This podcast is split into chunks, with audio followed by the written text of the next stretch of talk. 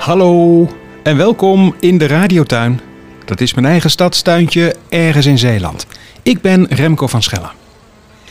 Er is niet zo heel gek veel gebeurd afgelopen week. De planten groeien nog steeds volop, met dank aan de regen. Ik zie wel steeds meer spinnen die hun web maken. En ik heb eens een tijdje zitten kijken weer. Wat een kunstwerkjes zijn dat toch eigenlijk? Met bewondering zie ik hoe ze dat doen. Straks komt Erik langs om te vertellen over de mier.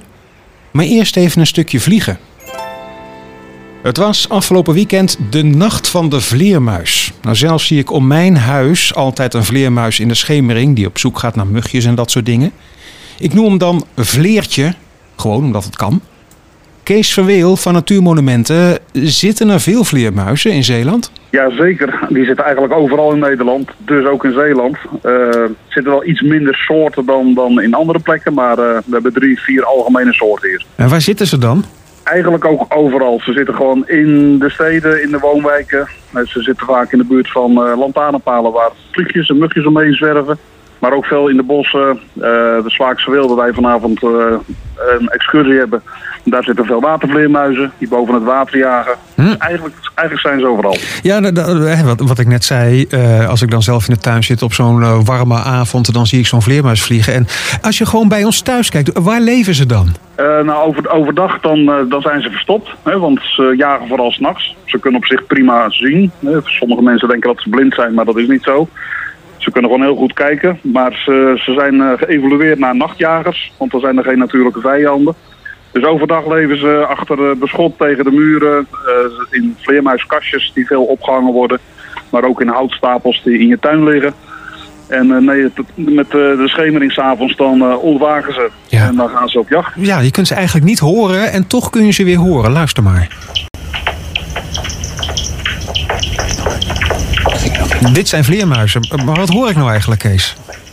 Ja, wat je hoort is eh, eigenlijk het, het gillen van de vleermuis. Eh, ze hebben een eh, sonar echolocatiesysteem, dus eigenlijk vliegen ze rond en, en gillen ze constant. En de echo van dat geluid vangen ze weer op, dus ze horen waar ze vliegen. En dat is een ultrasoongeluid wat wij niet kunnen horen. En met een speciale beddetector wordt dat geluid omgezet naar een frequentie die we wel kunnen horen. En dat En hoorden we net, hè? Ja, dat is dat piep, piep, piep, piep, piep, piep. Dus eigenlijk zegt hij van, waar is de mug, waar is de mug, waar is de mug? Ja, klopt. En, en ze navigeren erop. Hè. Dus eh, ze zien ook, ze horen het verschil tussen een boom of een mens. Of, en ze horen inderdaad exact waar de, de insecten vliegen. Ja, slimme beestjes zijn het. En, en nog eventjes, en ik wil geen dingen aan elkaar koppelen die je niet aan elkaar moet koppelen, maar ik doe het toch eventjes. misschien had je de vraag al zien aankomen. Eh, we zitten in de coronapandemie. Ja, komt Ja. misschien ook wel van vleermuizen. Hoe vaak moet jij dat nu horen en uitleggen dat dat niet de vleermuizen zijn die we hier hebben? Ja, dat, dat komt bij elke excursie nu wel voor hoor. Er zijn wel mensen die, die er wat over vragen. Ik begin er zelf niet over, maar meestal zijn er toch wel vragen over. Ja, wat zeg je dan? Nou, dat is wat jij nu net zegt. Hè. Dus, dus eh, Aziatische vleermuissoorten, dat zijn coronavirusdragers. En, eh, en die hebben echt honderden verschillende coronavirussen. Eh, Dus, dus de, de huidige COVID is geen uniek virus wat dat betreft. En het is nog steeds niet helemaal zeker of het bij vleermuizen vandaan komt. Zeker.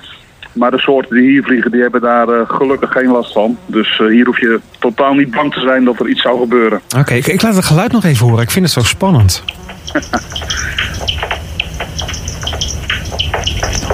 De vleermuis die je niet kunt horen en toch kunt horen. Dankjewel, Kees. Voeg weer een insect toe aan jouw kennis. Samen met vaste radiotuinbezoeker en natuurkenner Erik Milieu. Dag Erik.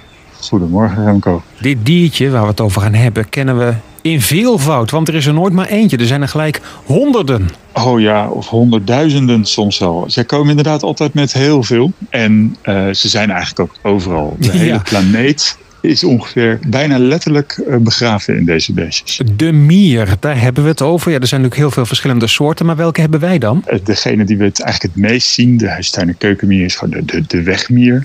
Ook de bosmier zien we heel veel in onze parken. De tuinmier Klinkt allemaal niet zo spannend, hè? Nee, maar zijn ze nuttig? Wat doen ze eigenlijk daar onder de grond? Ze zijn ook opruimers. Die verzamelen de hele dag voedsel, verzorgen hun larven, hun, eh, hun nest, uh, bouwen nesten.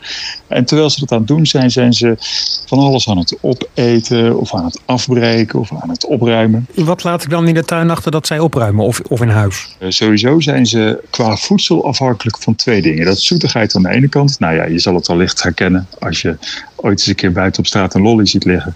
Nou, dan gegarandeerd dat hij zwart ziet van de mieren. Maar uh, bijvoorbeeld ook dode insecten. Want dat vergeten we af en toe wel. De lucht ziet soms zwart van alles wat er aan het rondvliegen is. Maar dat gaat natuurlijk ook allemaal een keer dood. Vervolgens gaat dat ergens naartoe en dat verdwijnt dus heel vaak in mierenholletjes. In kleine stukjes dan natuurlijk. In kleine stukjes, ja. Al zijn het uh, natuurlijk krachtpassertjes. Hè? Stevast staat de mier in de lijstjes met sterkste dieren van deze planeet. Een, een, mier kan ongeveer 50 keer zijn lichaamsgewicht tillen. Wacht even. Als je het vergelijkt met een leeuw, dan is een mier misschien wel sterker als je de verhouding een beetje gelijk zou trekken? Oh, absoluut. Want hij kan dus gewoon met zijn kaken kan die dat enorme gewicht optillen. Als ik jou zo hoor, dan zijn het hele nuttige dieren. Daar moeten we vooral een beetje aardig tegen zijn. Maar dat zijn we niet. We zetten lokdoosjes neer omdat we ze weg willen hebben. We, strooien er allemaal verdelgingsmiddelen op en met kokend water in de nestjes. Nou hè, dat geeft misschien eigenlijk ook wel aan hoe knap ze zijn. Want ze vinden alles. Ze hebben een fantastisch systeem uit de dokteren waar spullen liggen en hoe ze dat met elkaar kunnen communiceren. Dus ja, als je inderdaad in huis uh, ergens achterin een keukenkastje een, een pakje met koekjes hebt liggen die je vergeten was.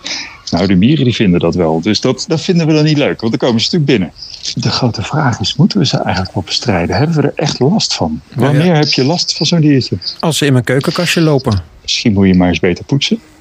Als ze in je keukenkastje komen, dan geven ze dus aan dat er iets ligt wat ze willen hebben. Dus daar kun je natuurlijk makkelijk voorkomen. Wat ze namelijk zo goed doen, is het communiceren met elkaar. Ze maken echt een, een, een mierenspoor. Hè? Dat ze een heel rijtje achter elkaar lopen. Want als ze het eenmaal gevonden hebben, dan gaan ze met pheromonen gaan ze aangeven hoe dat is. En zo'n spoortje moet je dan eigenlijk doorbreken. En dat kun je doen door te poetsen. Ik heb ook wel eens gehoord dat een beetje kaneel op zo'n spoortje prima helpt. Zodat ze net even die geur kwijt zijn. Zodat als ze aankomen, dan zijn ze de weg kwijt. Dan moeten ze opnieuw zoeken. Erik Milieu, dankjewel. We weten nu veel meer over de mier. En dat we eigenlijk de mieren dankbaar moeten zijn. Want ze ruimen van alles op. Tot volgende week, Erik. Ik heb een mier voor je gefotografeerd. En dat viel nog niet mee, want wat zijn ze klein. En wat lopen ze snel. Nou, het resultaat kun je vinden op radiotuin.nl. Deel deze podcast vooral en laat een berichtje achter via radiotuin.nl. Tot volgende keer.